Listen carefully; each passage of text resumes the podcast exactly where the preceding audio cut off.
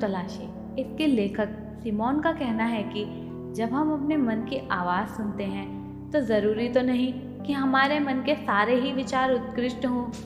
हम उन्हें करने लगे बिना कुछ सोचे समझे।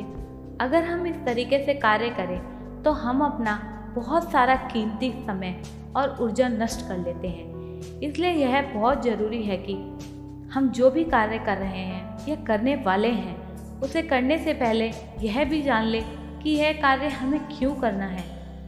अक्सर लोग हमें सलाह देते हैं कि अपना जुनून तलाशिए, अपना आनंद खोजिए। ये सारी बातें सही तो हैं, लेकिन इन पर कुछ किया नहीं जा सकता। और यही कारण है कि हम अपने क्यों तलाश रहे हैं? क्योंकि यह आपको एक ढांचा देता है कि लोगों ने जो किया, वो कैसे किया और क्यों किया। अपने काम से संतुष्ट होना किन्हीं विशेष लोगों के लिए विशेष अधिकार नहीं बल्कि यह तो हर व्यक्ति का अधिकार है। और जब आप क्यों के साथ अपने जुनून की तलाश करते हैं, तब आप दुनिया को भी एक अलग दृष्टि से देखते हैं और यही आपको बेहतर निर्णय लेने में भी सक्षम बनाता है। अगर आप अपने सपनों को या अपनी दृष्टि को किसी के साथ साझा करते हैं, तभी आप उस पर कुछ कर पाने योग्य होते हैं। अन्यथा, यह आपकी ही कल्पना शक्ति का छोटा सा टुकड़ा होकर रह जाता है।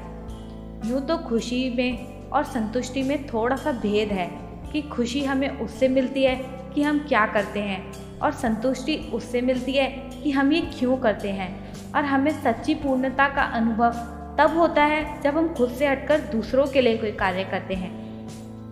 हर प्रत्येक कंपनी और व्यक्ति का जीवन तीन स्तरों पर निर्भर करता है कि हम क्या करते हैं, कैसे करते हैं और क्यों करते हैं।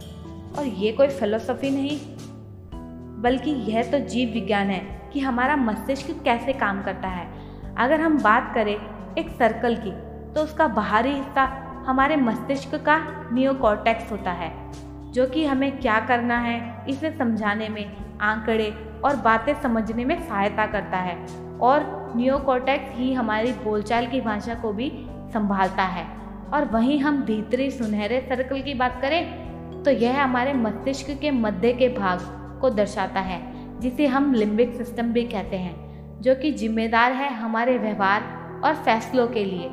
साथ ही यह हमारी भावनाएँ, भरोसा, प्रेम, नफरत, वफादारी, ईमानदारी, इन सबको महसूस करने में हमारी मदद करता है। ये कोई भाषा नहीं जानता, यह सिर्फ़ अनुभव करता है और यही कारण है कि हमें अपने निर्णयों को समझने में दिक्कत होती है। क्या, क्यों और कैसे? हमें इन तीनों में एक संतुलन बनाना होगा, तभी हम एक बेहतर जीवन जी सकते हैं।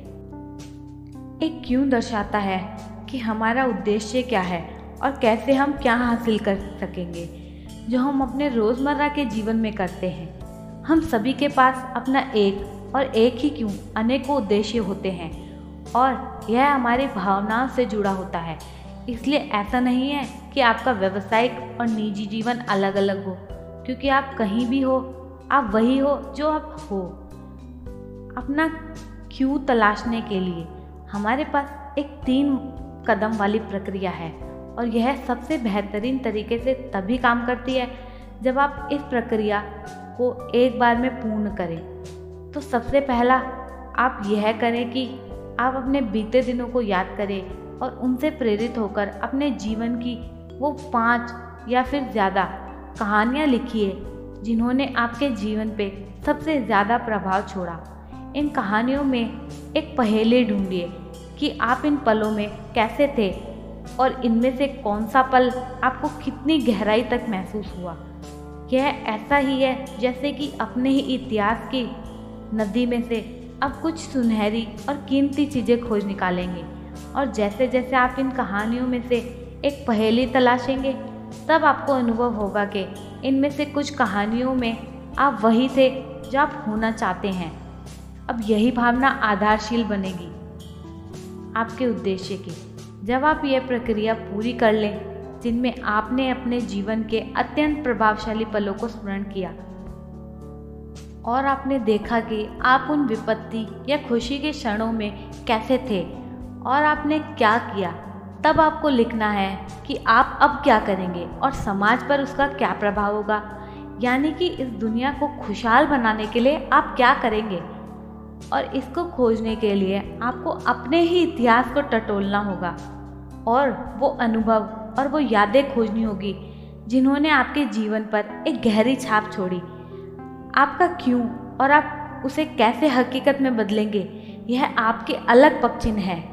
जैसे ही आपको यह स्पष्ट हो जाएगा कि आपको क्या करना है और क्यों करना है, तब आप यह निर्धारित कीजिए कि आप इसे कैसे करेंगे और इसे बिल्कुल सरल तरीके से लिखिए और खुद स्पष्ट कीजिए ताकि आप इस पर कार्य कर सकें और कोई ठोस कदम ले सके।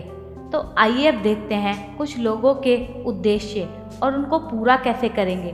डेविड मीड चाहते हैं कि वो लोगों को आगे बढ़ाएँ। ताकि वे दुनिया पर अपनी छाप छोड़ सकें। और इसको पूरा करने के लिए उन्होंने कहा है कि जीवन को एक बड़े ही आराम से देखें, भीतरी और भारी परिस्थितियों की ज़िम्मेदारी ले और भी नज़रियों से दुनिया को देखे, जो भी शुरू करे, उसे हर हाल में पूरा करे। और वहीं लेखक सिमोन चाहते हैं कि वह दुनिया को प्रेरित करे, ताकि हम सभी मिलकर इस दुनिया को और भी बेहतर बना सके। और इसे करने के लिए वो लिखते हैं कि चीज़ों को अलग अलग नज़रिए से देखें और पूछे कि क्या इस काम को करने का इससे भी बेहतर ढंग है? चीज़ों को सरल रखें ताकि उसे सब समझ सके और उस पर कार्य कर सके। हर परिस्थिति में कुछ अच्छा ढूंढे, अपने विचार और भावनाएँ लोगों के साथ बांटें और अपने आप को गतिशील रखते हुए कार्य पर ध्यान दें और कुछ ऐसा कर जाए जो हमारे जाने के बाद भी लोगों में काम आए। अब अंत में कुछ ज़रूरी बात जो आप लोगों को बताना चाहूँगा कि अपना क्यों ढूँढने की प्रक्रिया आप किसी ऐसे साथी या व्यक्ति के साथ करें जो आपको समझता भी हो, क्योंकि जिन कहानियों में आपको लगेगा कि आप यह थे, वहाँ पर उस साथी के अलग नज़रिए आपको एक नया दृष्टिकोण दे सकते हैं और आप अपने उद्देश्य को और भी बेहतर ढंग से समझ सकेंगे। और ऐसे भी नहीं है कि आप अपना उद्देश्य एक ही दिन में ढूंढ लें ये प्रक्रिया छः घंटे छः दिन या छः हफ़्ते से भी ज़्यादा ले सकती है। आपको बस अपने उद्देश्य की खोज करते रहना चाहिए।